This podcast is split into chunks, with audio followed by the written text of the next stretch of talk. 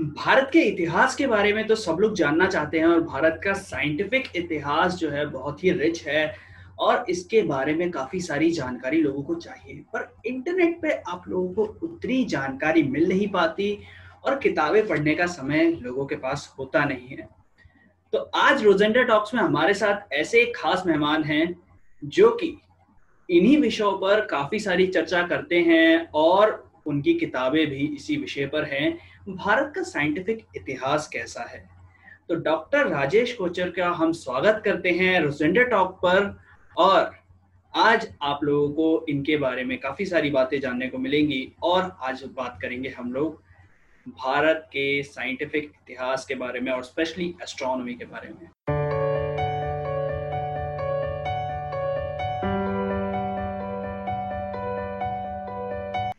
Sir आपका बहुत बहुत स्वागत है रोजेंडा टॉक्स पर। आज का सबसे पहला सवाल जो टॉपिक है हमारा उस पर मैं आपसे सबसे पहले यही पूछना चाहूँगा कि भारत का जो खगोल शास्त्र रहा है यानी कि एस्ट्रोनॉमी रही है उसमें एक हिस्ट्री जो है उसके बारे में हमें कुछ बताएँ कि भारत के एस्ट्रोनॉमी की हिस्ट्री कैसी है और क्यों इस चीज़ को पहले परस्यू किया जाता था।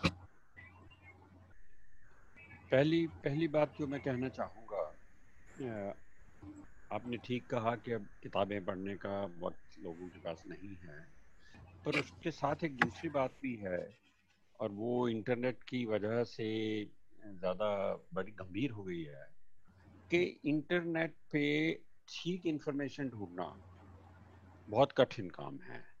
अगर आप इंटरनेट पे आमतौर पे आदमी जाता है तो जो उसको सामने दिख जाता है वो ले लेता है। और मैंने ये देखा है कि जो जिसको हम वैलिडेशन कहेंगे इंफॉर्मेशन की वो लोग नहीं करते हैं और वो इंटरनेट पे करना आसान भी है। उसका ये नतीजा निकलता है कि एक तो ये कॉपी पेस्ट का ज़माना है किसी भी गलत इंफॉर्मेशन को आगे फैलाना बहुत आसान है।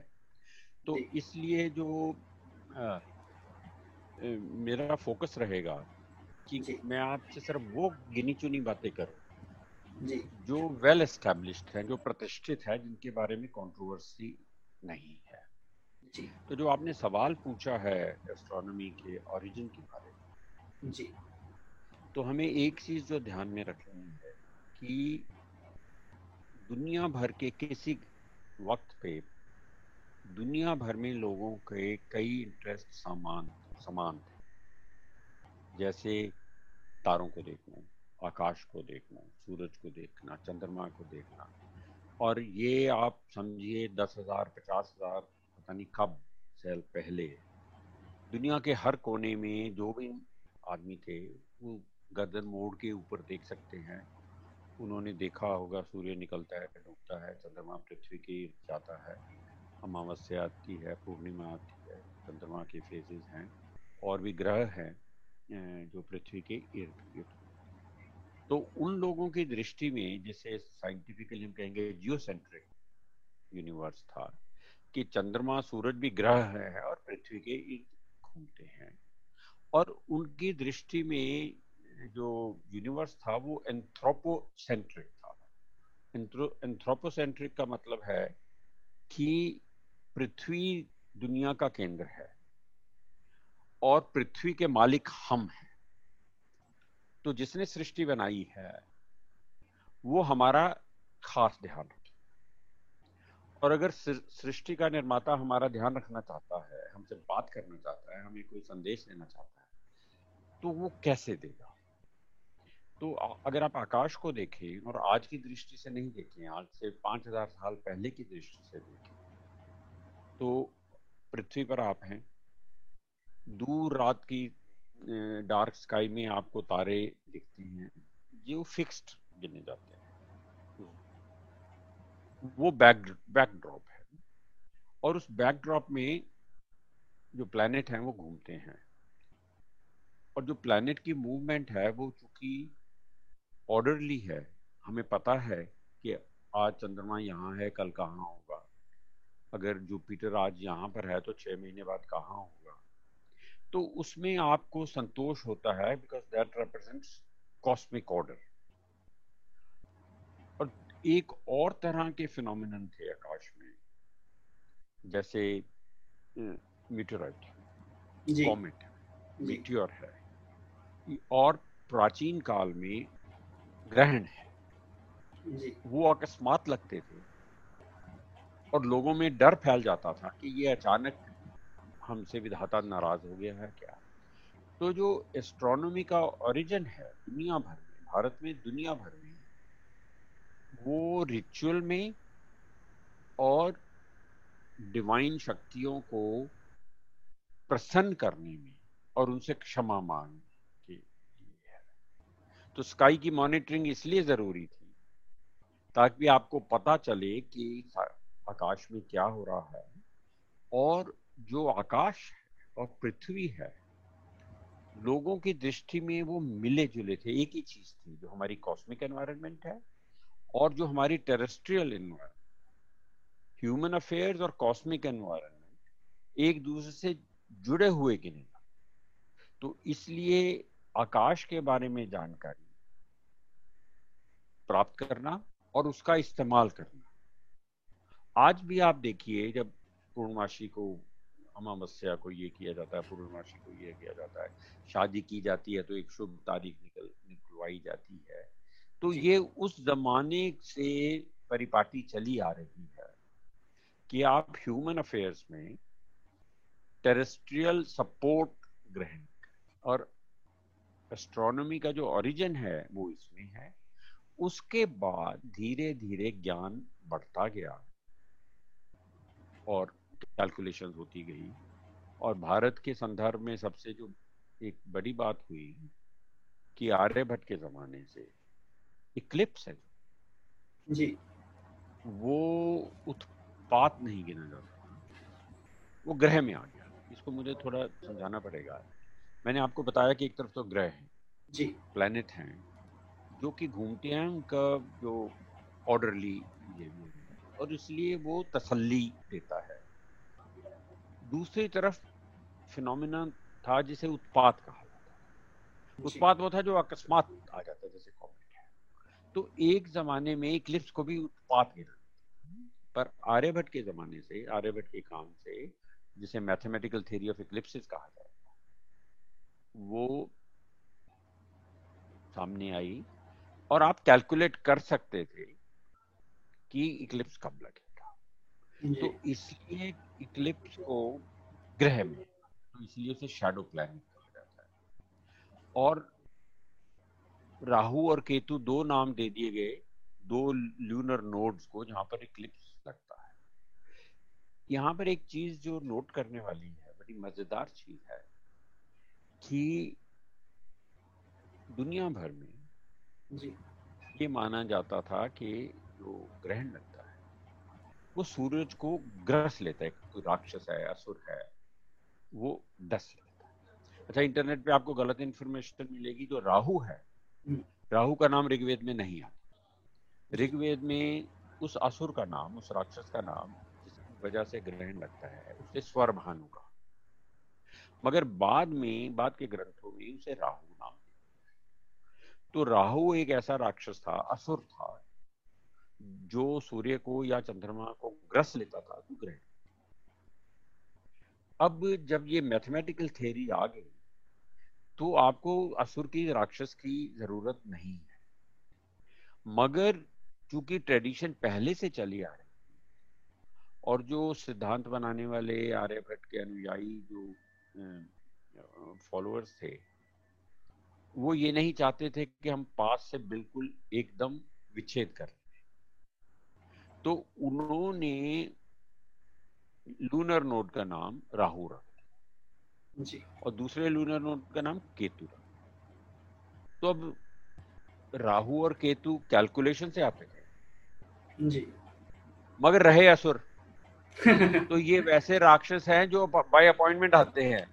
आपको पता कि इस राक्षस ने अगली बार कब आना है? कब आना है? हाँ, तो इससे ये हमें पता चलता है कि ट्रेडिशन है ट्रेडिशन में कंटिन्यूटी है और वैदिक लिटरेचर का इतना महत्व था इतना लोगों के ऊपर उसका भार था कि उससे विमुख होने की हिम्मत नहीं तो साइंस एस्ट्रोनॉमी की प्रोग्रेस हुई है डेवलपमेंट हुई है जैसे मैथमेटिकल एस्ट्रोनॉमी आ गई है। मगर साथ ही साथ आप उससे जुड़े रहना चाहते हैं। अभी मैंने आपको एक उदाहरण दिया राहु केतु का जुड़े रहने का एक और उदाहरण वो है जैसे युग कहते हैं। अब अभी भी बात करते हैं कल युग आ गया है। जी जी जी। तो ये स्कीम ओरिजिनली कॉस्मोलॉजिकल है। मनुस्मृति में इसका ज़िक्र है कि चार युग है। कृता। त्रेता द्वापर और कल और उनका पीरियड काफ़ी बड़ा है। तो इस स्कीम के दो कॉन्सिक्वेंसेस एक तो पॉलिटिकल हिस्ट्री में इसको शामिल कर दिया गया।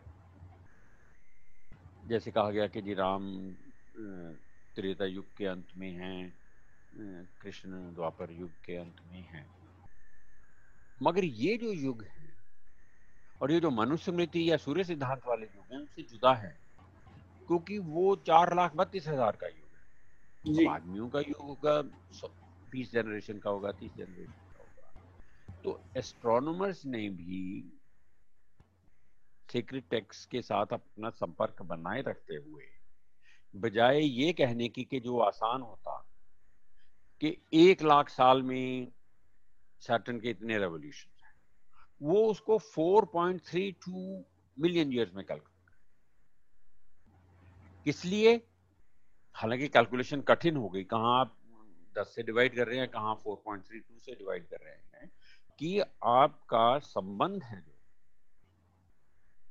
कंटिन्यूटी विद सेक्रेट टेक्स्ट बनी रहे। तो जो प्राचीन काल की एस्ट्रोनॉमी है वो रिचुअल एस्ट्रोनॉमी है। उसके बाद मैथमेटिकल एस्ट्रोनॉमी आ जाती है। मगर आप कोशिश कर रहे हैं कि कंटिन्यूटी जो है कल्चरल कंटिन्यूटी जी। बहुत बढ़िया तो सर, एक चीज़ मेरे दिमाग में, एक सवाल ये आया है कि आपने अभी बताया कि कैसे आर्यभट्टा ने मैथमेटिक्स यूज़ करके एस्ट्रोनॉमी को बदला। पर उस टाइम ना टेलीस्कोप्स थे, ना बाइनोकुलर्स थे इवन लेंस भी नहीं थे कि हम लोग किसी चीज़ को मैग्नीफाई करके देख सकें, जिस तरीके से आज हम देखते हैं। अगर चश्मा भी है तो हमारे लिए वो उस टाइम के लिए काफ़ी बहुत ही ज़्यादा एडवांस मशीन रही होगी। तो बिना इन सब चीज़ों के उन्होंने कैसे इन सब चीज़ों का पता लगाया कि युग क्या है और एस्ट्रोनॉमी में कौन से दिन पे क्या चीज़ें पड़ रही हैं? तो इस चीज़ की ऑब्जर्वेशन के साथ कैसे उन्होंने कैलकुलेशन किया देखिए आपके सवाल का जो सीधा साधा जवाब है जी। कि उन लोगों का जो काम जो युग है वो कैलकुलेशन थ्योरेटिकल है।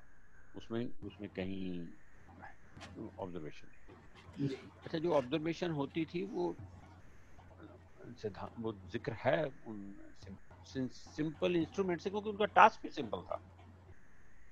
मतलब आपको टेलीस्कोप की ज़रूरत जिसको हम प्लेनेट कह रहे हैं ग्रह बुक जिसको कह रहे हैं उसे आज की भाषा में नेकेड आई प्लेनेट का तो एक तो हमारे प्लेनेट जियो तो उसमें सूरज और चंद्रमा दोनों बराबर गिने जाते हैं। क्योंकि दोनों का एंगुलर साइज़ एक दिखता है। जी। अब आपको पता है कि बराबर नहीं है सूरज तो पृथ्वी से कहीं बड़ा है। जी जी सर। और चंद्रमा पृथ्वी का सैटेलाइट है। जी। तो वो जितनी उनको आवश्यकता थी उसके हिसाब से उन्होंने अपने साधारण से इंस्ट्रूमेंट्स बनाए क्योंकि जो भी डेवलपमेंट होती है साइंस वो उस वक्त की मौजूद टेक्नोलॉजी से होती है मौजूद इंस्ट्रूमेंट आज जो हम गैलेक्सीज के बारे में गैलेक्टिक ब्लैक होल है एक्स रे एक्स रे है इंफ्रारेड रेडिएशन है कॉस्मिक बैकग्राउंड है वो हमें इसलिए पता है कि हमारे पास इंस्ट्रूमेंट है। जी। अब जो हबल का काम है उसके पास चूँकि उस वक्त बड़ी टेलीस्कोप आ चुकी है तो दूर की गैलेक्सीज देख सकते हैं। अब हम स्टार का स्पेक्ट्रम देख सकते हैं। तो पहले स्पेक्ट्रम का कोई कॉन्सेप्ट ही नहीं था, क्योंकि उनके पास टेक्नोलॉजी नहीं तो इसलिए जब हम पास्ट को डिस्कस करते हैं तो हमारा जो फ्रेम ऑफ़ रेफरेंस है, वो उसी का होना चाहिए। अभी बहुत बार ऐसा होता है, खासतौर पे इंटरनेट पे, क्योंकि कम से कम अखबार में मैगजीन में थोड़ा एडिटर का कंट्रोल रहा आपने कोई चीज़ भेजी साइंस रिपोर्टर को भेजी आपने किसी और मैगजीन को भेजी तो उसको कोई पढ़ेगा कोई उसको रिव्यू करेगा फिर छापे। आजकल आप जो मर्ज़ी अच्छी बात है गलत बात है ठीक है गलत है उसको आप छाप सकते हैं पब्लिश कर सकते हैं ऑनलाइन। उसका क्या नुकसान जैसे आर्यभट्ट के बारे में ब्रह्मगुप्त के बारे में सौ सौ कहानियाँ लोगों ने डाली उसने ये किया उसने ये किया। एक तरीके से ये उनका अपमान है। जी। वो इसलिए अपमान है कि इसका ये मतलब है कि जो उसने वास्तव में किया उसकी आप कदर नहीं कर रहे हैं। बिल्कुल बिल्कुल। अब आप ये देखिए मान लीजिए अब आप अपने दादा की नाना की और उस जमाने तक वो दसवीं तक या आपकी नानी है? स्कूल गई है उसको दस्तखत करने आते हैं। उस जमाने के हिसाब से दसवीं पास होना या औरतों का लड़कियों का स्कूल में जाना बहुत बड़ी बात थी। जी। तो आपको ये कहने की आवश्यकता नहीं है कि मेरी दादी ने एमए किया। हम्म, हम्म, हम्म, जी, जी, ये उसका अपमान है। जी। तो उसी तरीके से आर्यभट्ट का आप अपमान कर रहे हैं। अगर आप उन चीज़ों का श्रेय दे रहे हैं जो उसने नहीं की जो वो कर नहीं सकता था। जी। अब जैसे हीलियोसेंट्रिज्म है वो कोपरनिकस ने थ्योरेटिकली किया है। गैलीलियो ने फिजिकली कहा कि पृथ्वी सूरज के गिर्द घूमती है। जी। कोपरनिकस ने जब ये कहा तो उसकी जीव उसका जीवन में कोई उछाल नहीं आया उतार चढ़ाव नहीं आए क्योंकि उसने कहा ये थ्योरेटिकल पॉइंट गैलीलियो ने ये कहा कि पृथ्वी वास्तव में सूर्य के गिर्द चक्कर लगाती है। तो इसीलिए उसका बवाल मचा है जी। चर्च के साथ। जी जी जी। तो और एक और जो मैंने शुरू में बात की थी एंथ्रोपोसेंट्रिज्म जी। जो हमारा रिलीजन है किसी का भी जो हमारा रिचुअल है वो एंथ्रोपोसेंट्रिज्म पर बेस्ड हम्म। कि भगवान है जी। भगवान ने सृष्टि को बनाया है। जी। भगवान ने हमें बनाया है। जी। हम भगवान की नज़रों में स्पेशल हैं। जी। इसी वजह से चाहे वो रिचुअल पैदा हुआ है चाहे वो धर्म पैदा हुआ है या कर्म कांड पैदा हुआ है। जी। तो आर्यभट्ट का ये कहना या ब्रह्मगुप्त का ये कहना या 1500 साल पहले किसी का ये कहना कि पृथ्वी सूरज के गिर्द चक्कर लगाती है। वो असंभव है क्योंकि बाकी जो कल्चरल चीज़ें हैं आप आज से छोटी मोटी एक चीज़ लेकर उसको पीछे डाल रहे हैं तो आप ये भी सोचना है आपको कि वो वहाँ इंटीग्रेट होती है कि नहीं कल्चर में? जी जी सर तो इसलिए जब आप किसी भी चीज़ को समझने की कोशिश करें आपका सबसे पहला काम है कि आप देखें कि वो किस कॉन्टेक्स्ट में उस कॉन्टेक्स्ट को उस समय के कॉन्टेक्स्ट को समझना। आज भी ये चीज़ है कि अगर एक गरीब गाँव से लड़का आके गरीब घर का बच्चा दलित का बेटा या बेटी आके पढ़ लेते हैं तो विदेश में इसको बड़ी चीज़ नहीं गिनी जाएगी। एक बच्चा स्कूल जा रहा है। हमारे संदर्भ में वो एक बड़ी बात है कि एक दलित लड़की है छोटे गाँव में रहती है और शहर में आके वो बीए कर रही है। जी, तो जी. अगर आप यही बात वेस्ट में कहेंगे। तो कहेंगे so what always going good क्योंकि उनके जो हमारा सोशल फ्रेमवर्क है उनके सोशल फ्रेमवर्क से वर्क अलग है। तो जो टाइम फ्रेमवर्क है और सोशल फ्रेमवर्क है कल्चरल फ्रेमवर्क उसको समझना ज़्यादा ज़रूरी है बनस्बत की उसमें छोटी मोटी बातें फिट करना। मैं यहाँ एक और बात कहनी हमारी जो सबसे पुरानी एस्ट्रोनॉमी की पुस्तक है, वो है वेदांत। वेदांग ज्योतिष का संबंध ऋग्वेद से है और यजुर्वेद और ये कैलेंडर है इसमें, जो कि इनएग्जैक्ट है। और एक जो सबसे बड़ी चीज़ हमारी पहले वैदिक वैदिक पीरियड की एस्ट्रोनॉमी का हिस्सा है, वो नक्षत्र सिस्टम के सत्ताईस नक्षत्र हैं। जी।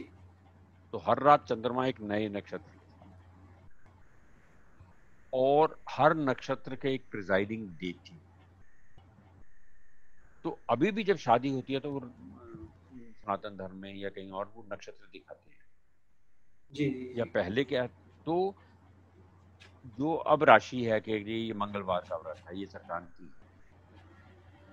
ये चीज़ें भारत में 200 बीसी से पहले नहीं थी 100 बीसी से पहले नहीं अगर आप हमारे पास जो प्रूफ है डॉक्यूमेंट्री डॉक्यूमेंटेशन है एस्ट्रोनॉमिकल नॉलेज की बुद्ध में है बुद्धिक बुद्धिस्ट लिटरेचर में है अशोका के एडिक्ट्स वो जो अशोका के एडिक्ट्स हैं दे आर कंसिस्टेंट विद वैदिक वेदांग ज्योतिष। महाभारत में भी जो इतनी बड़ी किताब है जिसमें कई सौ साल तक एडिशन होती है। उसमें जोडियकल साइन का ज़िक्र नहीं है वीक डेज़ का साइन नहीं है। तो ये जो जोडियकल साइंस हैं और वीक डेज़ हैं। ये अलेक्जेंडर के बाद के पीरियड में आए हैं। There is an input from Greek astronomy from Iraq जैसे इराक कहते हैं, पुराने उसको बेबीलोनिया कहते हैं। बेबीलोनियन इनपुट्स हैं ग्रीक और जो आर्यभट्ट की का काम है आर्यभट्टी है उसमें ये इनकॉर्पोरेटेड है। तो कई लोग आज आजकल जो वैदिक हैज़ बिकम आयुर्वेद की तरह से वैदिक जो है वो या ऑर्गेनिक की तरह से ब्रांड बन गई है। जी। मगर वो गलत है इस तरह से है कि अगर आप वैदिक एस्ट्रोलॉजी की बात करें तो उसमें वीक डेज़ नहीं हो सकते। जोडिकल साइंस नहीं हो सकते राशियाँ नहीं हो सकती। जी। अब जैसे अभी भी संक्रांति का बहुत बड़ा त्योहार मनाया मकर संक्रांति। जी। या कुंभ मेला है। वो जुपिटर की संक्रांति। जी। फिर कहा जाता है जी आप मंगलवार को व्रत रख तो ये जो मंगलवार सोमवार का कॉन्सेप्ट है ये संक्रांति का कॉन्सेप्ट है। ये भारत में समझ लीजिए आप 320 एडी में आया है, सौ एडी में आया है। उससे पहले ये नहीं था। तो एक तो जो टाइम की एवोल्यूशन है कि वैदिक पीरियड है, वो कब खत्म होता है? वैदिक वैदिक एस्ट्रोनॉमी है वेदांग ज्योतिष है, उसका कब तक इन्फ्लुएंस है? तो इस वक्त जो हम भारतीय खगोल की बात करते हैं, वो आर्यभट्ट से शुरू होती है कहानी, जिसे हम सिद्धांतिक एस्ट्रोनॉमी जो सिद्धांतिक एस्ट्रोनॉमी है, क्योंकि उन किताबों को सिद्धांत कहा गया है। सिद्धांत का मतलब है प्रूवन इन द एंड दूसरी जो मैं ये बात कहना चाहूँगा कि हर कल्चर में, हर कल्चर में, हर सोसाइटी में इनपुट्स ली जाती हम बड़े गर्व के साथ कहते हैं कि जो हमारी एस्ट्रोनॉमी थी, हमारी एस्ट्रोलॉजी थी, वो चाइना में गई है, बर्मा में गई। ईस्ट एशिया में गई वो ठीक है बात। मगर इस बात का तो हम गर्व करते हैं कि जो चीन है,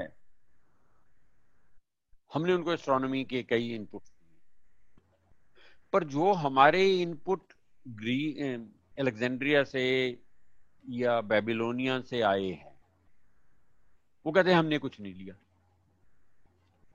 जो हिंदुस्तान से एस्ट्रोनॉमी गई है चाइना वो बाय लैंड गई है from from India to China China से कोरिया कोरिया से जापान और बुद्धिस्ट कॉस्मोलॉजी है तो you can trace this land route उसके बाद जो हिंदुस्तान की इंटरेक्शन वियतनाम से वो ईस्ट कोस्ट से उड़ीसा से बाय शिप ओवरसी है।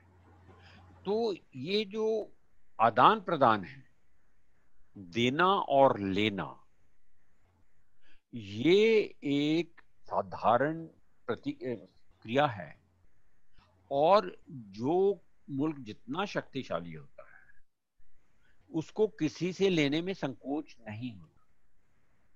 अब अगर अमेरिका में या बीटल्स हैं या अमेरिकन फ़िल्म स्टार हैं वो रविशंकर की सितार इनकॉर्पोरेट कर रहे हैं। तो ये उनकी, समझिए, महानता है कि उनको जो चीज़ मिलती है उसको लेके वो इनकॉर्पोरेट कर लेते तो अगर कोई आपसे कहे कि जी, हमें इस बात का, हम इस बात पर गर्व करने की कोशिश करते हैं, देखो, हॉलीवुड में सितार बज रही है।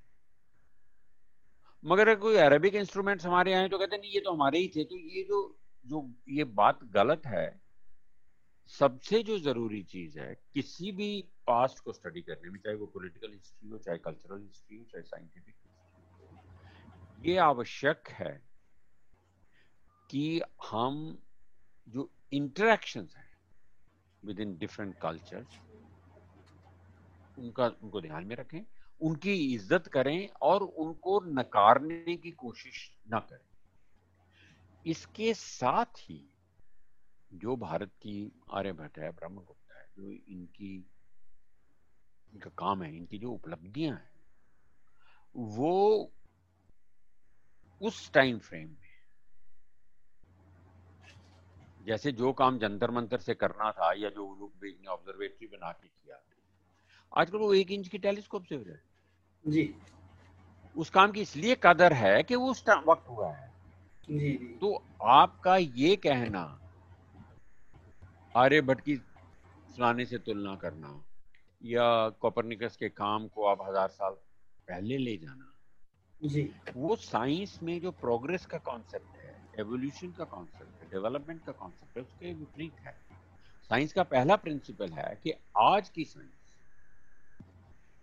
कल की साइंस से बेहतर है यस्टरडे की साइंस से बेहतर है और टुमारो इससे बेहतर साइंस आर्यभट्ट के जमाने में ब्रह्मगुप्त जो कि बहुत महान मैथमेटिशियन था उसने और लोगों ने आर्यभट्ट की भर्सना की कि उसने वैदिक एस्ट्रोनॉमी के कई जो हिस्से हैं उनको नकार दिया है। उस जमाने में उसको एंटी ट्रेडिशन कहा गया कि तू वेदांग ज्योतिष को छोड़कर हम्म। नई चीज़ें ला रहा। जी।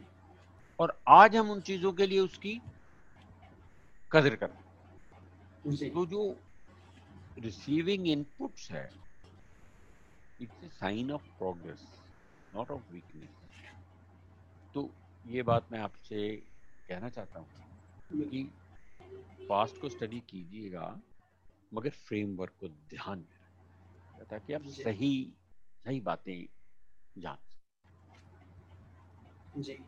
तो होपफुली आप लोगों को सारी बातें समझ आई होंगी, जो भी अभी तक सर ने बात कही हैं। और सर जो है, ज्ञान का एक भंडार है। अभी मैं आप लोगों को बीच में एक चीज़ एड्रेस करना चाहता हूँ कि सर हमारे साथ अभी जुड़े हुए हैं। तो आप लोगों के जो भी सवाल है कमेंट सेक्शन में आप लोग पूछ सकते हैं। और जो भी आप लोगों के सवाल होंगे नेक्स्ट वीडियो में सर को हम दोबारा लेकर आएँगे, दोबारा परेशान करेंगे। और दोबारा सर से आप लोगों के सवालों को पूछेंगे, क्योंकि कई सारी चीज़ें जो हैं मेरी रिसर्च जब मैं भी अपने वीडियोस के लिए रिसर्च करता हूँ तो सामने आती है कि इंडियन साइंस के बारे में ये है, वो है। मैं खैर मॉडर्न साइंस के बारे में बात करता हूँ एंशियंट साइंस के बारे में बात नहीं करता हूँ बट जो भी एंशियंट साइंस के बारे में है, काफ़ी सारे अफवाहें भी हैं, काफ़ी सारी चीज़ें, जिनका प्रूफ नहीं है। तो अगर आप एक वैलिड प्रूफ चाहते हैं तो आप सर से कांटेक्ट कर सकते हैं। सर की ईमेल आईडी जो है मैंने डिस्क्रिप्शन में डाल दी है। और अभी वीडियो में आगे बढ़ने से पहले आप लोगों को बस यही बोलूँगा कि अगर आप लोगों के कोई भी सवाल है, मुझे या सर को आप लोग डायरेक्टली बता सकते हैं। अगले वीडियो में आप लोगों के सवालों के जवाब हम लोग जो है लेकर आएँगे। अभी भी दो तीन सवाल जो है लोगों के मैंने इकट्ठे किए हैं, उनसे, उनको भी सर से एक बार डिस्कस करेंगे। चलिए बढ़ते हैं अगले सवाल की तरफ़। तो सर अगला सवाल मेरा यही है कि आपने इतने साइंटिस्ट के बारे में बताया जो पुराने साइंटिस्ट हैं एंशियंट साइंटिस्ट हैं इनके अलावा और कौन कौन थे हमारे भारत में जिन्होंने जो है एस्ट्रोनॉमी की फ़ील्ड को एक्सप्लोर किया और इसमें काफ़ी सारी रिसर्च करी? ऐसे और कौन कौन से साइंटिस्ट हैं जिनके बारे में लोगों को जानना चाहिए? इसमें बहुत से नाम हैं। हमें दो चार मशहूर लोगों का पता है। ये बड़ा अच्छा सवाल है। देखिए जो बिगिनिंग है पहला नाम जो है वो आर्यभट्ट जी। उसके बाद वराहमीर है। Varahamihira was not an astronomer not an original researcher but a compiler तो उसका बड़ा महत्व है उसका एस्ट्रोलॉजी में बड़ा महत्व है वो आज भी एस्ट्रोलॉजर उसकी किताबों को डिस्कस करते हैं। मगर हमारे लिहाज से उसने एक किताब कंपाइल की है पंच पंच सिद्धांतिक। जिसमें कि जो आर्यभट्ट से पहले का काम है उसका थोड़ा बहुत डिस्क्रिप्शन है। उसके बाद जो बहुत बड़ा नाम आता है वो ब्रह्मगुप्त का है। और ब्रह्मगुप्त का काम अरबी में ट्रांसलेट हुआ और जो अरबों को ज्ञान एस्ट्रोनॉमी की शुरुआत है वो हिंदुस्तान से और खासतौर से ब्रह्मगुप्त की किताबों से। अब देखिए आप आप लफ्ज इस्तेमाल करते हैं सारी दुनिया जानती है अल्गोरिथम उसका उद्गम क्या है? एक एस्ट्रोनॉमर था सेंट्रल एशिया से अल ख्वारिज्मी। जी। तो उसने इंडियन न्यूमरल्स के ऊपर काम किया है किताबें लिखी हैं और वो किताबें फिर लैटिन में ट्रांसलेट हुई तो लैटिन में जब ट्रांसलेट हुई तो अल ख्वारिज्मी से अलगोरिदम जी। तो जो अलगोरिदम लफ्ज है उससे आपको पता चलता है कि अरब की क्या कॉन्ट्रीब्यूशन जी। और हिंदुस्तान से उसमें इनपुट्स है। अच्छा जिसे इसी अब जिसको यूरोप में अरेबिक न्यूमरल्स कहा वो हिंदुस्तान से गए हैं। और हिंदुस्तान से वो गए हैं Central Asia Arab Arabic language science में। और अरब कंट्रीज़ में उसको हिंद से कहते हैं फ्रॉम इंडिया तो ये जो नॉलेज है ट्रांसमिशन मैथमेटिकल एस्ट्रोनॉमी इंडिया से गई है। उसको मुस्लिम कंट्रीज़ कह लो इस्लामिक कल्चर जोन कह लो। उसकी लैंग्वेज अरबी थी पर those people were not Arab by ethnicity ज़्यादातर लोग सेंट्रल एशिया से तो अब दूसरे अरब कंट्री की बड़ी कंट्रीब्यूशन है बहुत सारी फ़ील्ड तो अगर आप अंग्रेज़ी की डिक्शनरी देखें जो शब्द अल से शुरू होते हैं ना अल्कोहल अलजबरा अल्डब्रान ये सारे अरबी से आए हैं क्योंकि जो अल है जैसे अंग्रेज़ी में द आता है अरबी में वो अल आता है। तो अच्छा अब जैसे इमली है। इमली को अंग्रेज़ी में टैमरिंड कहते हैं। जी। तो जो ये इंड है वो हिंदुस्तान है। जी। क्योंकि जो इम, इमली है वो हिंदुस्तान से अरब कंट्रीज़ में गई और वहाँ पर उसका नाम तमारिंद हो गया। जी। Actually I don't know the correct pronunciation पर जो टैमरिन का टैमर है वो अरबी से है जिसका मतलब खजूर है। और खजूर और इमली के स्वाद में तो फ़र्क है पर दोनों में गुठली है। जी। तो हम जब टैमरिन शब्द याद करते हैं तो वो घूम फिर के वापस आ गया है। जी जी जी। तो ये मैं फिर कहना चाहूँगा कि जो इनपुट्स हैं जी। उनको स्टडी करना इंपॉर्टेंट है। मैंने अभी कहा कि आर्यभट्ट का जो काम है उसमें ग्रीक इन्फ्लुएंस है। मगर आर्यभट्ट के बाद आर्यभट्ट से जो परंपरा शुरू हुई है मैथमेटिकल एस्ट्रोनॉमी की वो ऑटोनमस है। उसमें उसके आर्यभट्ट के बाद कोई भी एक्सटर्नल इन्फ्लुएंस मैथमेटिकल एस्ट्रोनॉमी में नहीं आया। तो उसमें आर्यभट्ट का नाम लिया, ब्रह्मगुप्त का नाम लिया, और भी कई नाम है, उसमें जो सबसे बड़ा नाम आता है, वो भास्कर इसकी किताब लीलावती है सबको मालूम है मैथमेटिक्स की किताब है। तो जिसको भास्कराचार्य कहा जाता है, या भास्कर टू कहा जाता है, उसकी बीज गणित की किताब है और लीलावती है, वो बहुत इंपॉर्टेंट किताब है। अच्छा उसके बाद बहुत से लोग समझते हैं कि भास्कर के बाद वो एंड हो गया। मगर पिछले सौ साल में पिछले पचास साठ साल में एक दो चीज़ प्रकट हुई है उजागर हुई है समझ आई है जिसे आजकल केरला स्कूल ऑफ़ एस्ट्रोनॉमी तो मैं ये चाहूँगा कि आप किसी विशेषज्ञ से अलग से Kerala school of mathematics and astronomy पर आप बात करें। जी सर बिल्कुल बिल्कुल। और मैं आपको एड्रेस दूँगा। जी। एक महिला है आप उससे इंटरनेट के ज़रिए उस हिंदुस्तान उस, उस उसने किताब में किताब लिखी है हिस्ट्री ऑफ़ मैथमेटिक्स में किम किम उसका नाम है किम प्लॉकर तो ये एक अच्छी वो शी एन एक्सपर्ट बेटर है कि उसी के मुँह से आप सुने। तो ये कुछ नाम हैं केरला स्कूल है जिसमें कई नाम है भास्कर है ब्रह्मगुप्त है और बीच में बहुत सारे हैं। और एक और मैं चीज़ आपसे बताऊँगा जो देखिए कुछ मशहूर किताबें हैं। जी। जैसे ब्रह्मगुप्त की आर्यभट्ट की। मगर हमारी एस्ट्रोनॉमिकल ट्रेडिशन में एक बहुत महत्वपूर्ण चीज़ जो है वो कमेंट्रीज हैं। कि टेक्स्ट बुक तो टेक्स्ट बुक है। जी। वक्त बे वक्त हर वक्त थोड़ी थोड़ी देर के बाद। सौ साल दो सौ साल चार सौ साल। आम आदमी तो चलो जैसे क्लास में भी होता है। एक साधारण सा छात्र है जो उसको किताब दी गई है उसको रट्टा लगा लेता है उसका इस्तेमाल जी। तो बहुत सारे लोग तो ऐसे होंगे जिनको एक स्टैंडर्ड टेक्स्ट मिल गई उसका गुजारा चल रहा कुछ ऐसे भी लोग होंगे जो जो ज़्यादा विद्वान थे जिन जिनमें ओरिजिनलिटी थी तो उन्होंने पुरानी किताबों पे कमेंट्री लिखी है। और वो कमेंट्री अप टू डेट वर्ष जैसे आर्यभट्ट के ऊपर अगर 500 साल बाद कमेंट्री लिखी गई है तो वो 500 साल की डेवलपमेंट का निचोड़ है। और एक चीज़ जो मैं कहना चाहूँगा आपसे, वो ये है कि जब ये हिस्ट्री जो हमारे पुरानी हिस्ट्री है, वो अंग्रेज़ों के जमाने से डिसीज़न तो अंग्रेज़ों के दिमाग में दो बातें एक तो कि दुनिया की शुरुआत जो बिग बैंग है cultural big bang is Greece Greek से पहले कुछ नहीं था। तो उनकी जो इच्छा रहती थी, उस नाइनटीन सेंचुरी के हिस्टोरियन अब अब सिचुएशन बदल गई है। नाइनटीन सेंचुरी के हिस्टोरियन की जो जो इच्छा रहती थी कि हिंदुस्तान की एस्ट्रोनॉमी को ओरिजिनलिटी। का क्रेडिट ना दिया। और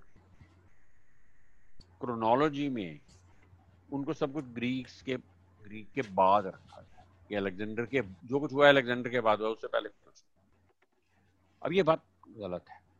मगर उसकी जो भारत में प्रतिक्रिया हुई वो भी गलत है। भारत में उसकी प्रतिक्रिया जिसका अभी तक असर चल रहा है वी मेक अननेसेसरी क्लेम्स जी।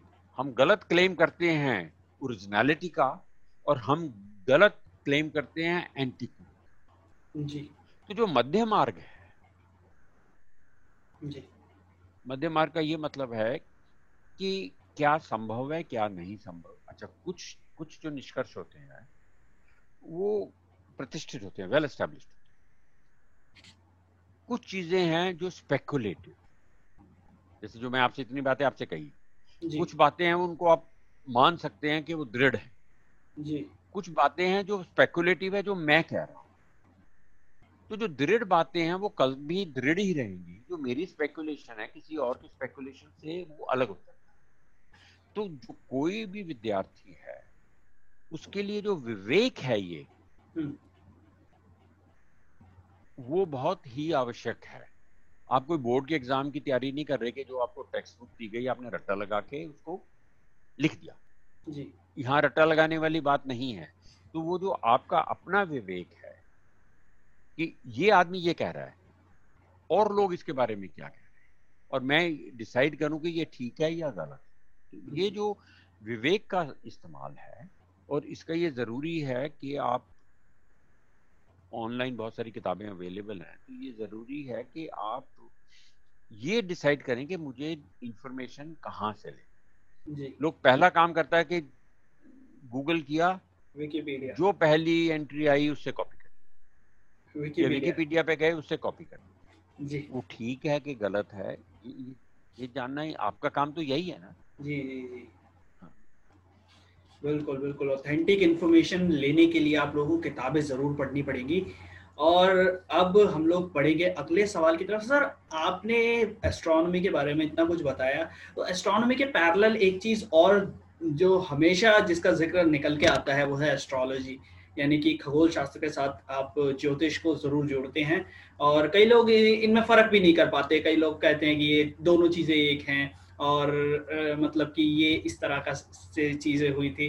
तो खगोल शास्त्र से जो ज्योतिष शास्त्र है वो कैसे निकला? और आज का जो ज्योतिष शास्त्र है जो आज के ज्योतिष हैं आपने अभी बताया कि आ, वो तो अभी 300-400 साल पुरानी जो मतलब 300 एडी के टाइम की है चीज़ें उनको फॉलो कर रहे हैं राशिफल वगैरह।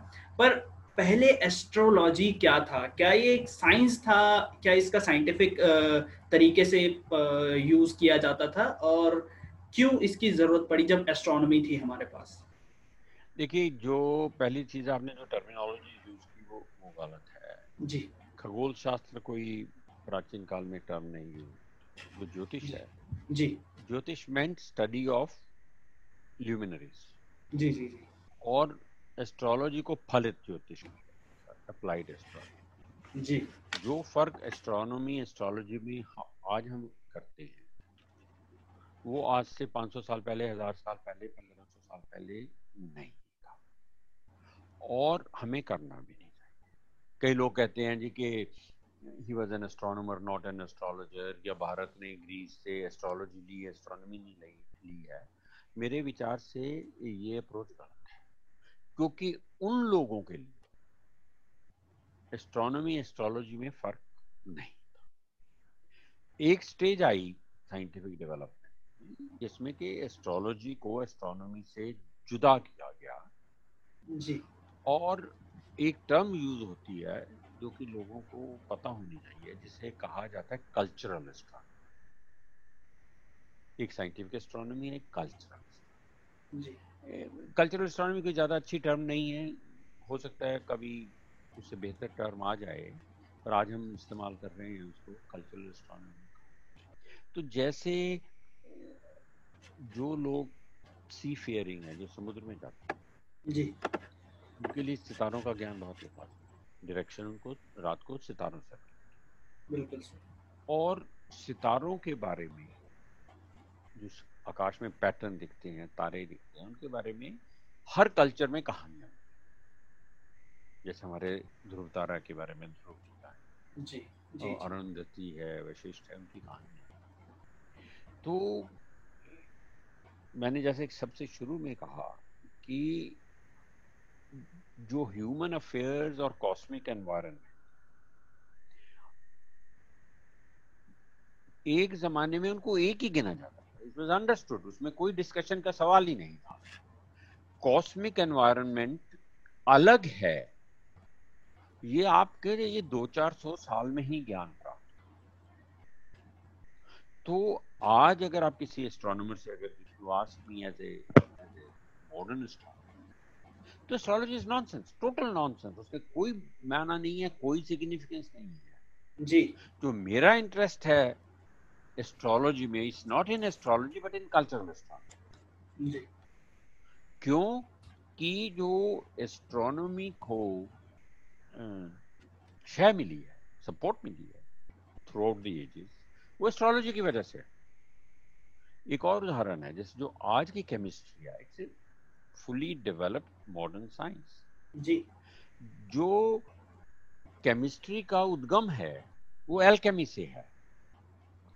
एल्केमी का मतलब है कि बहुत सेंचुरीज तक बहुत सालों तक ये अटूट विश्वास था कि हम लोहे को या लेड को सोने में कन्वर्ट कर जी। और उस एक्सरसाइज से केमिस्ट्री निकली है। तो सोना तो नहीं बना जी। पर सोने जैसे आपको एक नई फ़ील्ड मिल गई। जी। फ़र्क सिर्फ़ इतना है कि जो केमिस्ट्री है मॉडर्न केमिस्ट्री वो उसने डिसोन कर दिया एल्केमी को। मगर for historical reason astronomy can not disown astrology it's a continuation जी जी। तो इसलिए जो बहुत सारे लोग एस्ट्रोलॉजी में मानते हैं और आजकल तो जैसा सोशल मीडिया है टीवी मीडिया है जी। तो उसमें तो विचित्र बात है एक तरफ़ टेक्नोलॉजी इतनी डेवलप कर रही है हर आदमी के पास मोबाइल है हर आदमी बातें कर रहा है गैजेट्री की। और दूसरी तरफ़ साइंस के प्रति हमारी इज़्ज़त कम होती जा रही है। और आपने साइंस के ऊपर बेस्ड है टेक्नोलॉजी उस टेक्नोलॉजी कर लेकर आप जो कंप्लीट नॉनसेंस है उसकी चैनल्स बनाई हुई हैं कि जी ये ग्रहण लगा है तो इसका फलानी राशि पे ये असर होगा और आपने तो मैं एक किस्सा आपको सुनाना चाहता हूँ जो कि मज़ेदार है पर ज्ञानवर्धक। मैंने दिल्ली में भी बेंगलोर में भी लेक्चर दिया राहु और केतु पर। वो नेट पर है। जी। राहु राहु और केतु पर लेक्चर। कि किस तरह इसकी एवोल्यूशन तो उसमें एक अच्छी चीज़ ये थी कि आमतौर पे जब ऐसे टॉपिक पे लेक्चर होता है तो जो रिटायर्ड लोग हैं टाइम पास करने के लिए आ जाते हैं। मगर इसमें जो ऑडियंस थी वो काफ़ी यंग आप जैसे यूपीस की थी जो प्रोफेशनल हैं और यंग हैं। तो वो सवाल पूछा उन्होंने एस्ट्रोलॉजी तो मैंने उनसे एक बात कही। मैंने कहा जब हम नौकरी पे आए जी। तो जब हम कॉलेज में पढ़ते थे यूनिवर्सिटी में पढ़ते थे उस वक्त सारी नौकरियाँ सरकारी सेक्टर जी। और सबको पता है कि अगर आप सरकारी सेक्टर में कंफर्म हो गए। तो शनि आपका कुछ नहीं बिगाड़ता आपकी पक्की है नौकरी। अब प्राइवेट सेक्टर की नौकरियाँ हैं। हाँ। आज आपके पास नौकरी है कल आपको पिंक स्लिप मिल गई कि मत आना। बिल्कुल। तो जो सब लोग बातें करते हैं ना कि जी ग्लोबलाइजेशन हुई है मल्टीप्लेक्स खुल गए हैं मॉल खुल गए हैं वो एक बात जिसका ज़िक्र नहीं करते कि ग्लोबलाइजेशन एरा में शनि के मंदिर बहुत खुल गए हैं। और हनुमान के मंदिर बहुत खुल गए हैं। क्योंकि हर आदमी ये चाहता है कि बॉस मुझे अपना हनुमान समझे और मेरा ध्यान रखे। और शनि को खुश करना इसलिए ज़रूरी है कि आज नौक, नौकरी तो पक्की है नहीं। तो जो इकोनॉमिक फैक्टर्स हैं सोशल फैक्टर्स हैं जी। वो बहुत लाजमी है। अच्छा पचास साल पहले शनि की पूजा होती नहीं थी ज़रूरत ही नहीं थी क्योंकि शनि का दुष्प्रभाव दिखता ही नहीं था। अब हर रोज दिखता है।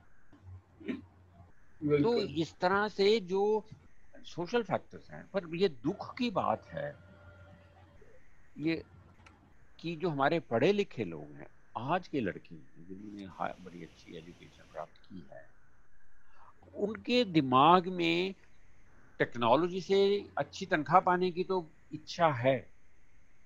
विज्ञान के प्रति सम्मान नहीं है। जी। कभी वो कड़ा पहन लेते हैं कभी वो जो जितना मतलब ये तीन तीन हज़ार रुपये सवाल के लेते हैं। और हिमाकत देखिए अगर आप राहमीर को देखें तो उसमें पहले क्या होता था कि जी ये ग्रहण आ रहा है। ये कश्मीर के लिए अच्छा है पंजाब के लिए अच्छा नहीं है। उड़ीसा पे इसका ये असर पड़ेगा बंगाल के ऊपर ये पड़ेगा। अब लोग क्या चाहते हैं? कि ग्रहण लग रहा है। और मेरे ऊपर उसका अलग असर पड़े जो मेरे साथ के डेस्क पे मेरा कॉलीग बैठा है उसके ऊपर अलग असर पड़े। सर इसको एंजॉय भी नहीं कर पा रहे आजकल। जैसे मान लीजिए कि देखना होता है कि, कि एस्ट्रोनॉमिकल घटना है पूरी तो इसको पूरी तरीके से लोग एंजॉय करना चाहते हैं कि देखना चाहते हैं इसकी तस्वीरें लेना चाहते हैं। आपने ये बिल्कुल बात ठीक कही जो आज से 2000 साल पहले का भय था जी। वो वापस। बिल्कुल। हाँ, आ रहा अब वापस तो जैसे मैंने कहा ना कि ये राक्षस हैं अपॉइंटमेंट से आते हैं पर हैं राक्षस पर है राक्षस। बिल्कुल। नहीं एक बार सर मेरे मैं भी आपको ए, ए, एक कहानी बताता हूँ कि अभी 2015 की बात है। आठ सितंबर को ब्लड मून हुआ था। रे, रेड कलर का हो गया था मून। तो मैंने पढ़ा उसके बारे में और मैंने देखा लूनर इक्लिप्स का डायरेक्ट अगर देखें तो उतना कुछ प्रभाव नहीं पड़ता है उसको देख सकते हैं। हम्म। तो मैं छत पे गया, मैंने देखा और मैंने अपने सारे टीचर्स को बताया। कुछ ने मेरे को साइंटिफिकली बोला, नहीं नहीं नहीं इक्लिप्स को तुम नहीं देख सकते। मैंने कहा लूनर इक्लिप्स है, कोई दिक्कत नहीं है। उसमें कोई एक्सरे वगैरह की पेपर की ज़रूरत नहीं है। और ये सारी तमाम बातें चल रही है। उस टाइम पर टीवी पे ये चीज़ दिखा रहे कि इसका ये प्रभाव होगा, उसका ये प्रभाव होगा। मैंने कहा, कितनी ब्यूटीफुल चीज़ है, उसको देखो। मतलब इसको देखने के लिए एस्ट्रोनॉमर्स इतने टाइम से वेट कर रहे हैं और तुम ये कह रहे हो कि इसको मत देखो इसको ये करो उसको देखे बगैर आप अपने ड्राइंग रूम में बैठ के टीवी देख रहे हैं। हाँ जी जी जी। तो उस दिन मेरे को एक चीज़ पता चली कि एस्ट्रोनॉमी को लेकर काफ़ी सारे मिथ्स जो है वो अब आ चुके इवन आज के टाइम पे भी अगर सोलर इक्लिप्स आ जाए साइंटिफिकली भी उसको अगर आप लोग देख सकते हैं उसकी तस्वीरें ले सकते हैं तो लोग झिझकते हैं कि यार सोलर इक्लिप्स में बाहर भी ना निकले।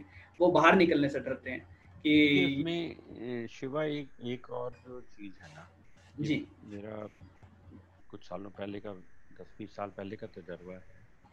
अब शायद कोई परिवर्तन आया हो शायद ना आया हो।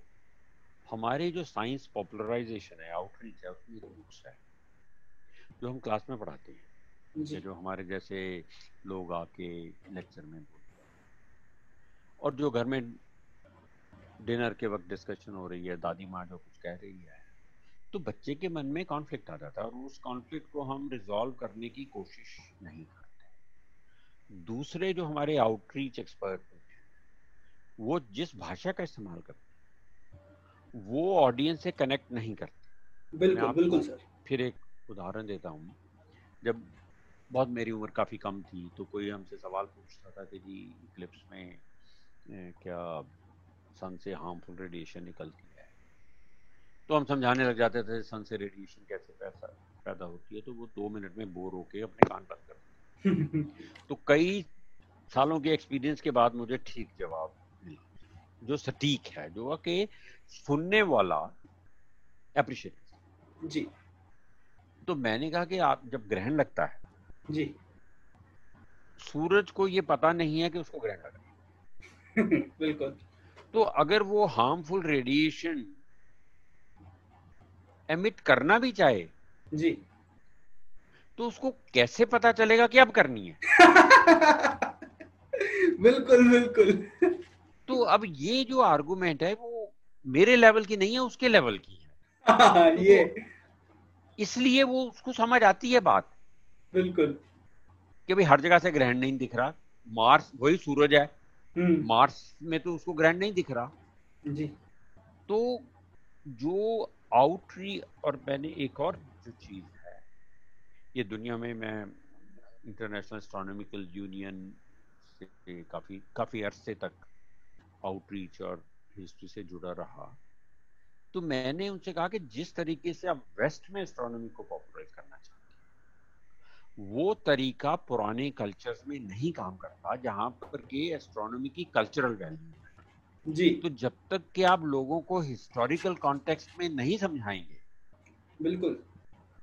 वो- नहीं समझेंगे और हिंदुस्तान में तो फिर थोड़ा और सर, इससे एक चीज़ और मेरे दिमाग में आई है कि अभी हमारे पास मेरे हिसाब से अभी तक जितना मैंने ढूंढा है वेस्ट के अलावा हमारे पास इंडियन कोई ऐसी किताब नहीं है जो साइंटिफिकली करेक्ट हम लोगों को नॉलेज दे सके एस्ट्रोनॉमी की जो पीछे के क्योंकि हम लोग जब भी कोई सब्जेक्ट पढ़ते हैं तो वो पहले उसकी हिस्ट्री पढ़ते हैं देन उसके बाद चीज़ें आगे बढ़ती हैं और उसके टेक्निकल टर्म्स हम लोग समझते हैं फिर उसके बाद उस पर रिसर्च करते हैं। तो अभी तक जैसे फ्रैंकशू है फ्रैंकशू बहुत अच्छी किताब है पर उसमें सारे रेफरेंसेस जो हैं वो ग्रीक हैं सारे रेफरेंसेस उधर अ, उस जगह के हैं तो उससे स्टूडेंट्स जो है कनेक्ट नहीं कर पाते अच्छा सर आप कोई अगर बुक सजेस्ट करना चाहें कि अगर स्टूडेंट्स को मैं आपने पढ़नी है। बात बात उठाई है। जी। ये बहुत सारे लोग उठा चुके हैं। अभी जी। देखो जो आइसर हैं जी जी जी। उनमें history of astronomy history of science का कोर्स है। जी जी जी। मैंने भी गेस्ट लेक्चर कुछ किए। और मैंने यही कहा कि जो सबसे बड़ी प्रॉब्लम वो absence of a text book है। क्योंकि अगर एक टेक्स्ट बुक है तो कोई भी प्रोफेसर उसको पढ़ के स्टूडेंट्स को पढ़ा सकता है। अब उसमें जो प्रॉब्लम आती है, कि टेक्स्ट बुक सिर्फ़ उस चीज़ पे लिखी जा सकती है, जिसमें सहमति हो लोगों की, लेखकों के बीच में एक्सपर्ट्स के। तो हिंदुस्तान में आप किसी भी, कोई भी टॉपिक एंशियंट हिस्ट्री का ले लें सोशियोलॉजी का ले लें तो वो सर सर फुटबॉल की बात आ जाती है।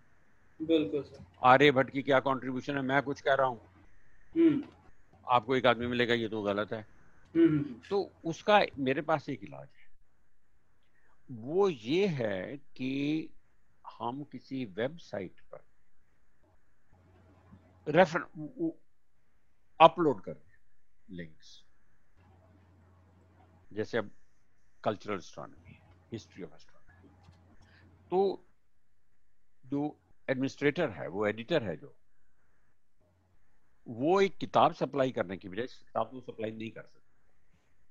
मगर जितने पेपर छपे हुए उनमें से कुछ को चुन के जो कि आपकी दृष्टि से एडिटर की दृष्टि से लोगों के काम आएँगे वो अपलोड क्योंकि बहुत सारा मटेरियल है। बहुत सारा मटेरियल नेट पे अवेलेबल उसको ढूंढना आसान नहीं है। तो अगर आप कोई पोर्टल क्रिएट कर जिसमें लिंक दे दें और वो मटेरियल आ जाए। तो कम से कम जब तक किताब नहीं लिखी जाती, तब तक कुछ तो मिलेगा। ये बहुत सारे लोग हैं ऐसे, तुम्हारी उम्र के हैं, इसको जो आपके कार्यक्रम को देख रहे हैं। वो ठीक बात जानना चाहते हैं पर उनको ये नहीं पता चलता कि कहाँ से ढूंढेंगे। अब फटाफट आपको किताब मिल जाए आर्टिकल मिल जाए तो दस मिनट का हज़ार हज़ार वर्ड का दो हज़ार वर्ड का आर्टिकल है तो आप पढ़ लें। अगर आपको उसको ढूँढने में ही दो दिन लगेंगे तो क्या फिर आगे बात बढ़ेगी? तो आप इसकी तरफ़ तो सर आज हम लोग फिर एक चीज़ अब जो आपकी ये बात है मेरे को थोड़ा महसूस हुई है। तो अभी तक रोजेंडर की कोई वेबसाइट नहीं है बट आने वाले समय में हम कुछ अच्छा प्लान कर रहे हैं, कुछ बड़ा प्लान कर रहे हैं, कुछ चीज़ें जो हैं हम लोग करने की सोच रहे हैं।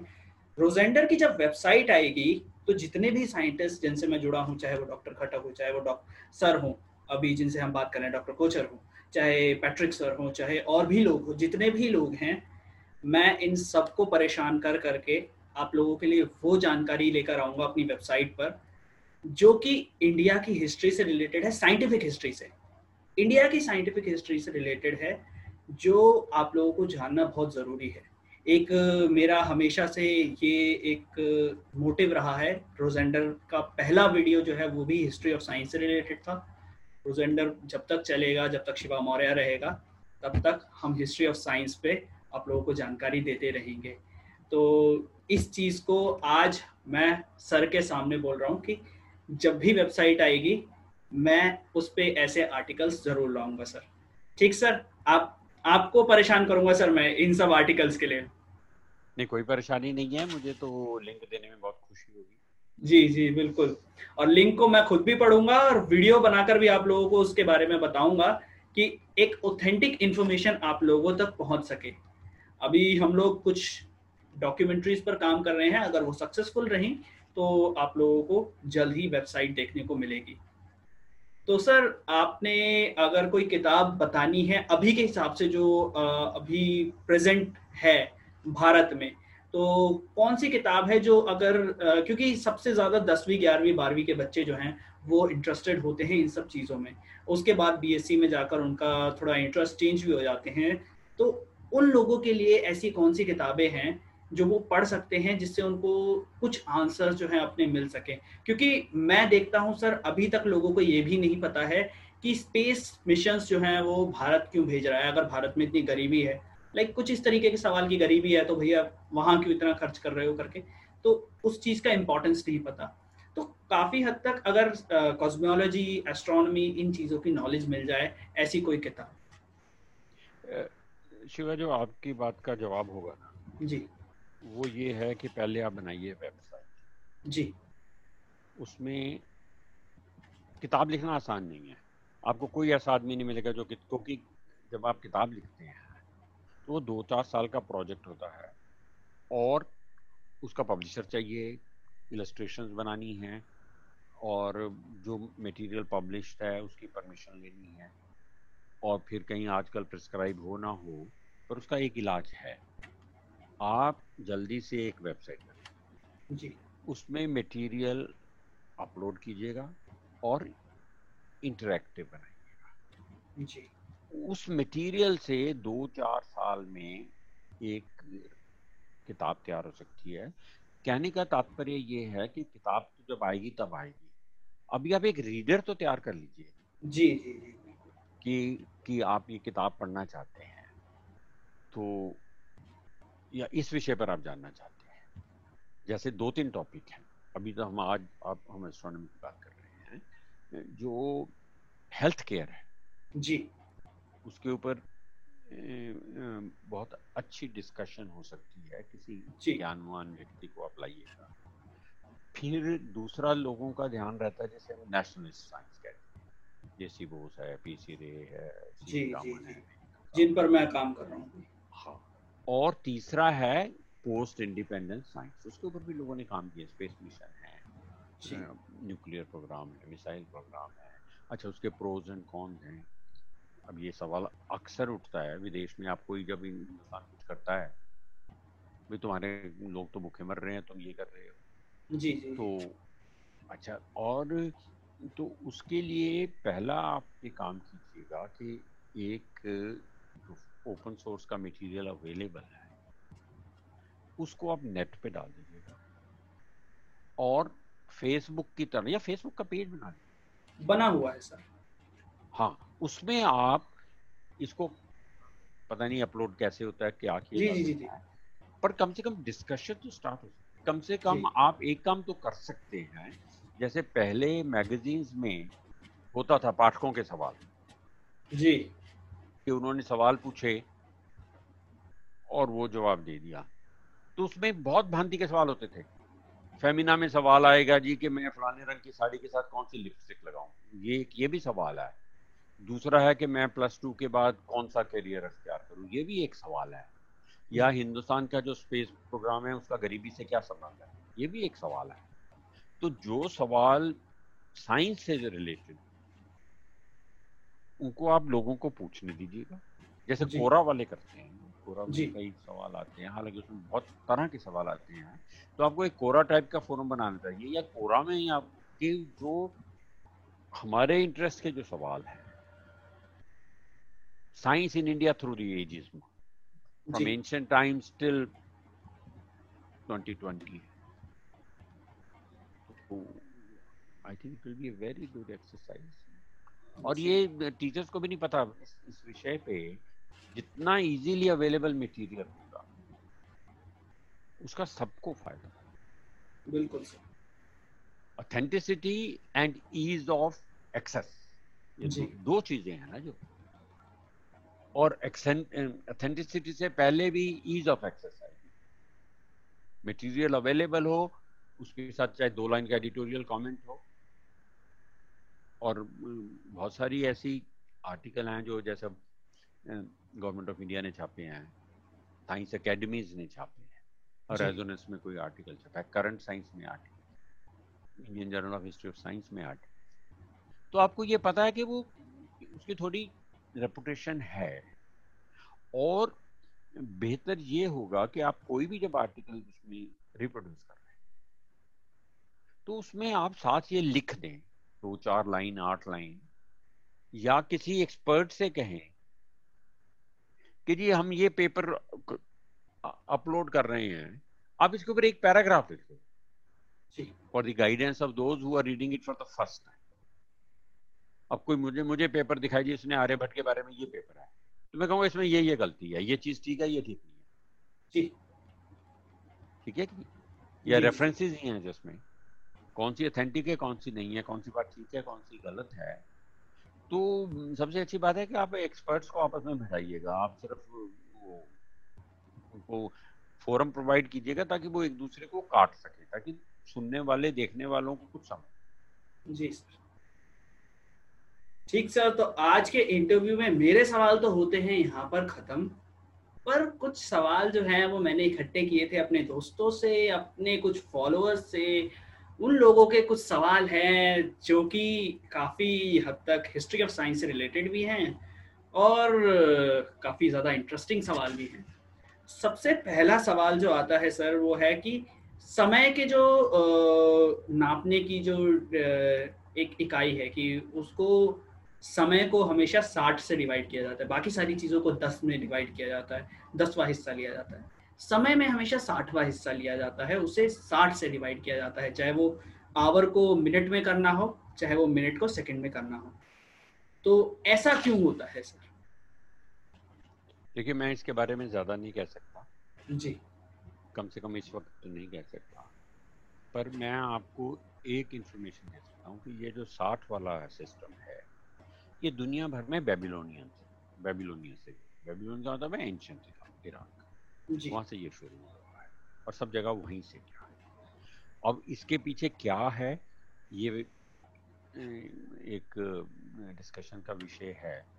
पर फॉर द टाइम बिंग फ़िलहाल ये जानकारी आप रख लीजिएगा। नेट पे कुछ लोग ढूंढ भी सकते हैं कि जो ये सिक्सटी वाला सिस्टम है तीन सौ साठ डिग्री बनते हैं, उससे पहले ही वो नहीं था। और इससे वेरी आर्टिफिशियल सिस्टम कि आप साठ में डिवाइड कर रहे हैं।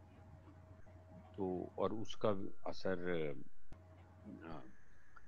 हमारी ट्रेडिशनल कल्चरल एस्ट्रोनॉमी में भी है जैसे तिथि है वो तीस तीस दिन में चौबीस घंटे होते हैं पर तिथियाँ तीस रखी जी। ये अभी तक तो मैं ये जी सर जी सर। भारत के वेदों पर शोध क्यों नहीं होता? ये चीज़ अभी हम लोगों ने काफ़ी डिस्कस करी अगला सवाल यही है कि भारत के वेदों पर शोध क्यों नहीं होता? जब इतनी ज़्यादा चर्चा होती है तो शोध क्यों नहीं होता? होता है वो गलत होता है। हर आदमी जो सबसे एंशंट पीरियड है कि हर आदमी एक्सपर्ट बन समझता है अपने आप और मेरे हिसाब से वेदों पर ज़्यादा शोध की आवश्यकता नहीं है। वो इसलिए नहीं है कि जब तक कि आप एक क्रिटिकल स्टडी ना करें। और नंबर दो, कोई भी जो शोध है, उस, उसका पहला काम है लिटरेचर सर्वे कि मैं इस विषय पर रिसर्च कर रहा हूँ। पहला सेक्शन में होना चाहिए कि अब तक इसके ऊपर ये काम हो चुका है, और मैं उसको समराइज कर रहा हूँ। स्टेटस रिपोर्ट है review of work already done वो बहुत लाजमी है। बहुत सारे लोग क्या है कि आपने किताब तो क्या पूरा वेद तो क्या उसका कोई पैसेज दे दिया। और आपने अपने मर्ज़ी से ट्रांसलेट कर दिया। मेरे दिमाग में जो पहला सवाल आता है भाई और लोगों ने इसके बारे में क्या कहा? अब कई लोग कहते हैं जी मैंने ओरिजिनल पढ़ा है। अब ऋग्वेद को समझना कोई आसान चीज़ तो है नहीं है। तो कम से कम जो शोध गलत शोध से अच्छा ना हो। जी। और इस वक्त भी अब देखिए बहुत सारे ऐसे लोग हैं जो बात उनको सूट करती है वो स्वीकार कर लेते हैं जो नहीं सूट करती उसको रिजेक्ट कर देते हैं विदाउट असाइनिंग एनी रीजन तो जो किसी भी विषय पर शोध करना है उसके लिए जो क्रिटिकल फैकल्टी है वो बहुत आवश्यक खास तौर पर जो एंशंट इंडिया है जिसमें कि आपके पास ज़्यादा मटेरियल नहीं है उसकी भाषा समझना आसान नहीं है। तो गलत रिसर्च से या पक्की रिसर्च से तो अच्छा ना ही हो वक्त आने पर हो जाएगी। अब सारे काम एक साथ तो नहीं है। जी नहीं रिसर्च हो तो ना हो कोई और कर लेगा बाद में कर लेंगे। गलत रिसर्च करके आप वातावरण को दूषित तो ना कीजिएगा ना। जी। बिल्कुल बिल्कुल। अच्छा सर एक आखिरी सवाल लेंगे आज और आखिरी सवाल बड़ा इंटरेस्टिंग है कि कई बार इसका ज़िक्र होता है भारत के लोगों को ये चीज़ बताई जाती है बड़ा प्राउड फील करते हैं इस चीज़ पर। तो हनुमान चालीसा की वो कौन सी पंक्ति है जो सूर्य और धरती तक की दूरी को बताती है? ये सवाल जो है वो आ, पूछा गया है। इसके बारे में कुछ बताएँ सर। देखिए मैंने ये सुना है और अच्छा सबसे एक बात मैं कहना चाहूँगा जी। कि जो योजन है yojan is a unit of length जी। और अगर आप नेट पर भी देख लेंगे ना योजन तो आपको एक चीज़ समझ आएगी कि इट वॉज़ नॉट ए उसके बारे में ये वो ऐसा नहीं है कि आज का मीटर है या आज का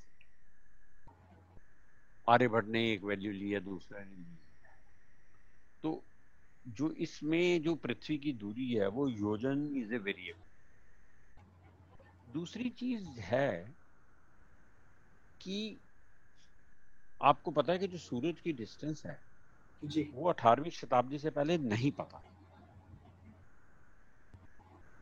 वेस्ट में भी सिर्फ़ अठारहवीं शताब्दी में सत्रह सौ इकसठ सत्रह सौ उनसठ के बाद जब ट्रांजिट ऑफ़ वीनस देखा गया तब उससे पहले आपको क्या पता था?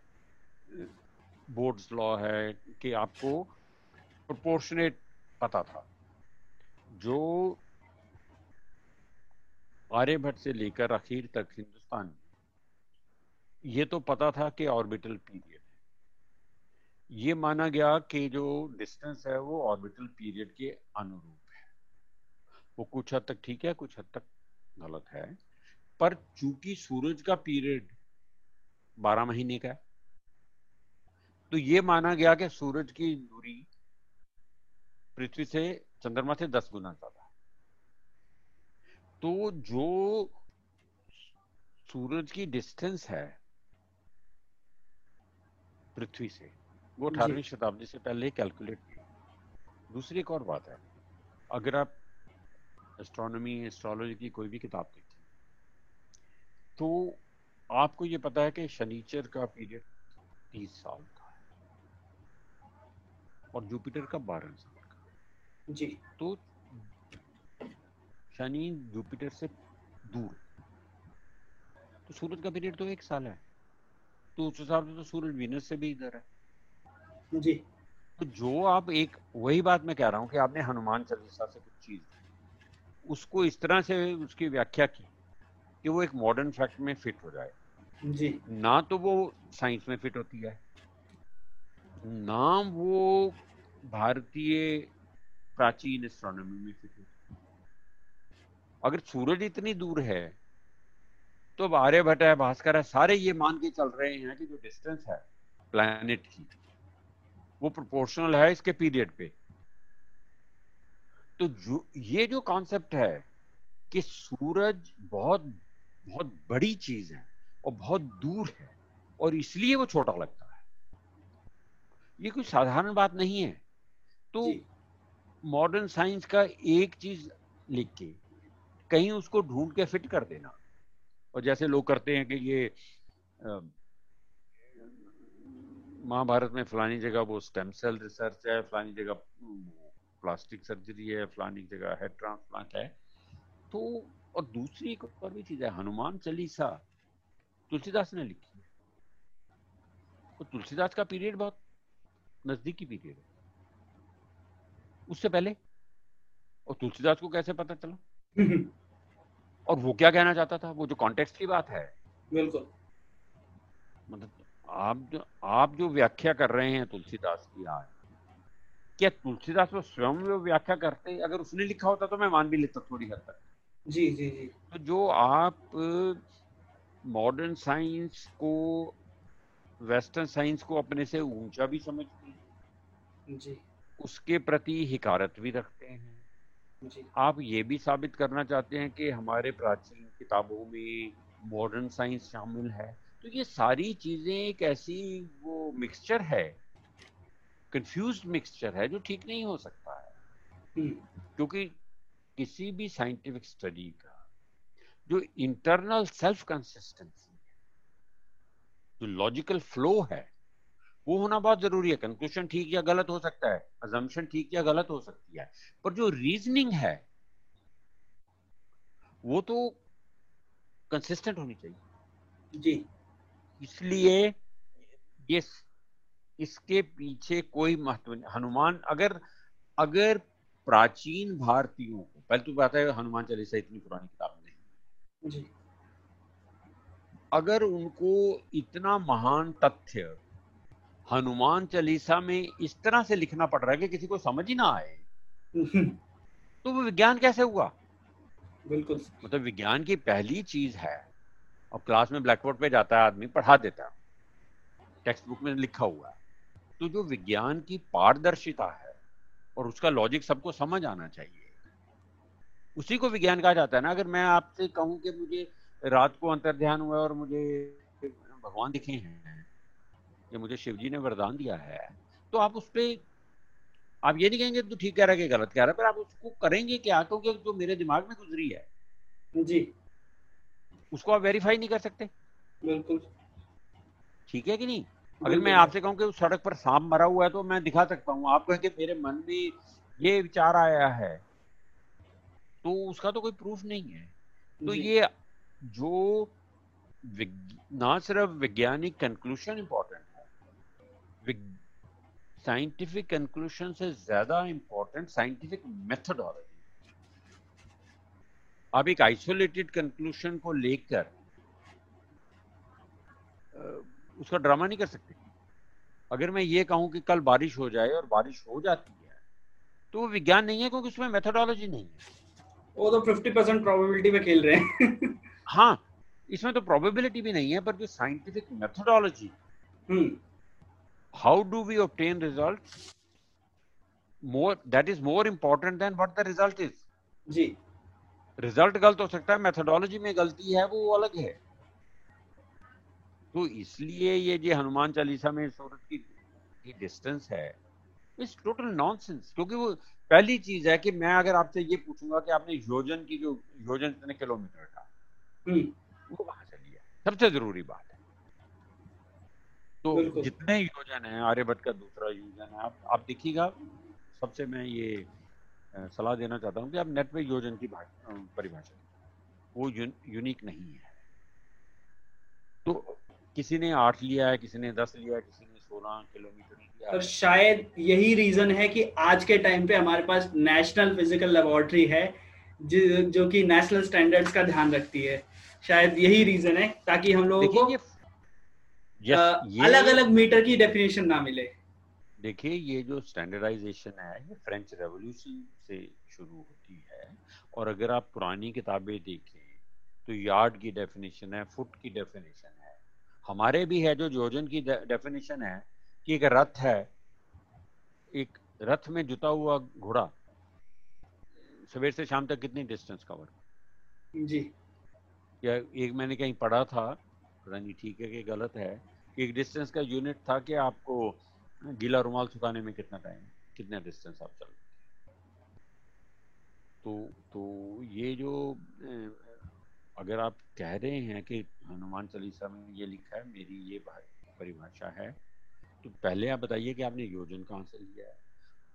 देखिए जैसे कचहरी में जब जाता है ये साबित करना काफ़ी नहीं है कि हो सकता है शिवा ने ये क्राइम किया हो। वकील को ये साबित करना पड़ेगा कि ये क्राइम हुआ है ये शिवा ने किया है और शिवा के सिवा कोई और नहीं कर सकता। आप इस बात पे सजा नहीं दे सकते कि प्लॉजिबिलिटी है। जी। यदि जब चोरी हुई शिवा में मौजूद था इसलिए वो चोर है तो दैट्स नॉट एन आर्गुमेंट तो उसी तरीके से आपने एक कंक्लूजन निकाला कि इससे सूरज की डिस्टेंस आती पहली चीज़ आपने कैसे निकाला? दूसरी है कि क्या इसकी और व्याख्या है? आपसे पहले इसकी गीता प्रेस गोरखपुर ने भी ज़रूर लिखा होगा उसके ऊपर उन्होंने क्या लिखा है? बाकी लोगों ने क्या लिखा है? तो ये जो सारी मेथोडोलॉजी में ये जो चीज़ें हैं in other words is this explanation plausible and is this unique conclusion जो निकाला जाता है वो यूनिकनेस पहले तो प्लॉजिबल होना चाहिए रीजनेबल होना चाहिए और यूनिक होना चाहिए। तो neither this is plausible nor is जी बिल्कुल सर आपने जो चीज़ें बताई हैं, उससे काफ़ी लोगों के दिमाग के स्क्रू हिल गए होंगे। अभी तक तो सबके जो इंटीग्रेटेड सर्किट्स है ना, उनमें शॉक्स लगने चालू हो गए होंगे। तो मुझे पता है आप लोगों के काफ़ी सारे सवाल है यार। कमेंट सेक्शन में आप डालो इन सवालों को, ये वीडियो अपने दोस्तों के साथ भी शेयर करो। आप लोग अपने सवाल लिखकर भेजिए रोजेंडर का आप लोगों को। Email ID Instagram link Facebook link सब डिस्क्रिप्शन में दिया हुआ है। डॉक्टर कोचर की भी आपको ईमेल आईडी मिल जाएगी वहाँ पर। आप लोगों के जो भी सवाल है हिस्ट्री ऑफ़ साइंस रिलेटेड है या कोई ऐसा मिथ है जो आप लोगों को परेशान कर रहा है कि ऐसा होता होगा, ऐसा होता होगा, ऐसा होता। हम एक्सपर्ट से वेरीफाई करके आप लोगों को चीज़ बताएँगे और आप लोगों के सारे सवालों के जवाब देंगे। तो आज के लिए इतना ही। हम लोग सर से विदा लेते हैं। Thank you very much sir हमसे जुड़ने के लिए और इतनी सारी बातें हम लोगों को बताने के लिए। होपफुली अब लोगों को काफ़ी चीज़ें समझ आ गई होंगी और अब लोग सवाल ज़्यादा पूछेंगे बजाय कि किसी भी इंटरनेट फैक्ट पर विश्वास करने के। Thank you very much sir thank you